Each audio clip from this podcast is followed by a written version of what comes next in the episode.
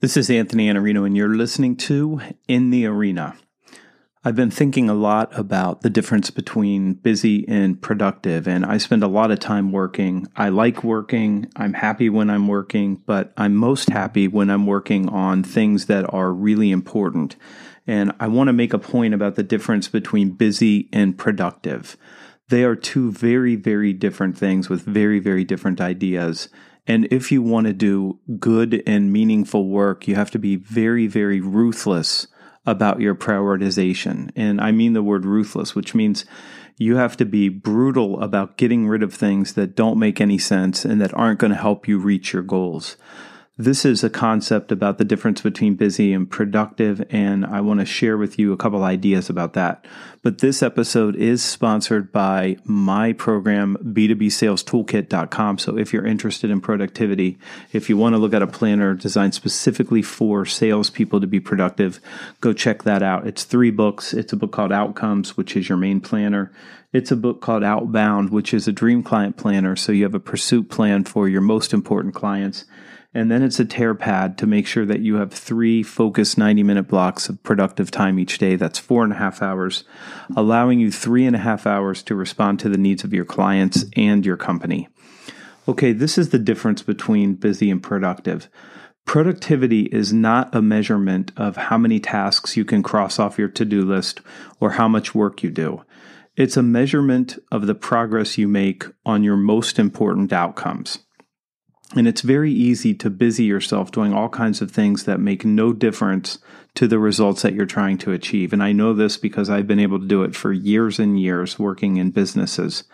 You can say yes to all kinds of work and all kinds of projects that take your time and energy, prevent you from feeling the FOMO, like you're missing out on something.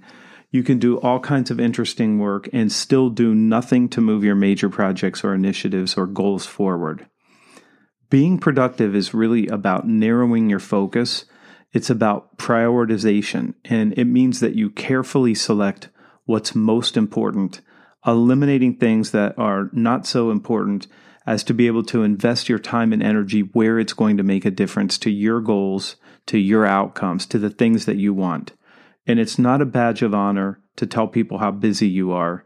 And it's no badge of honor to tell people how much you got done in a particular day if those things were not the most important things for you to spend your time on. A successful day is a day where you make massive progress on what's most important to you. If you struggle with this idea, I want to make a recommendation for you here. Start a time journal. A time journal is one way to take a measurement and make some adjustments on how you're doing when it comes to the difference between being busy and being productive. What you do is you start by writing down everything you do from the time you wake up until the time you go to sleep. And I mean, write down everything. If you took a call from someone, it was meaningless, write it down so that you can see how much of your time gets spent there. Do this for three or four days. Be completely honest with yourself. I mean, write down everything. That means writing down that you spent 20 minutes in bed after your alarm went off looking at social media on your phone or looking at your email. And write down that you spent an hour on the phone with issues that really aren't yours, that belong to someone else, that you shouldn't be tackling and that you spent two hours in your inbox. And if you spent two hours in your inbox because that was what you needed to do to get it done and, and clear everything so that you've got space, I understand. But if you live in your inbox, you've decided to be busy and you're reactive and you're waiting for work to come to you instead of prioritizing and being proactive about the work you really want to do. And then maybe you'll find out that you spent 45 minutes, uh, maybe an hour on what's most important to you by looking at what you really do and how little of it is related to the outcomes that you're trying to produce, you create an awareness. And awareness always precedes a positive change. First, you have to be aware that you need to do something different.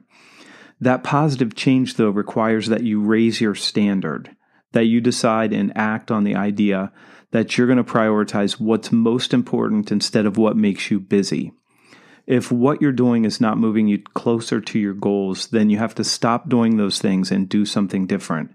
And there's no reason ever to be so busy that you're not productive. And because this is in the arena and because this is the sales blog, I, I want to talk specifically about sales. there are two things, two major outcomes that we work on in sales. The first outcome I call opportunity creation.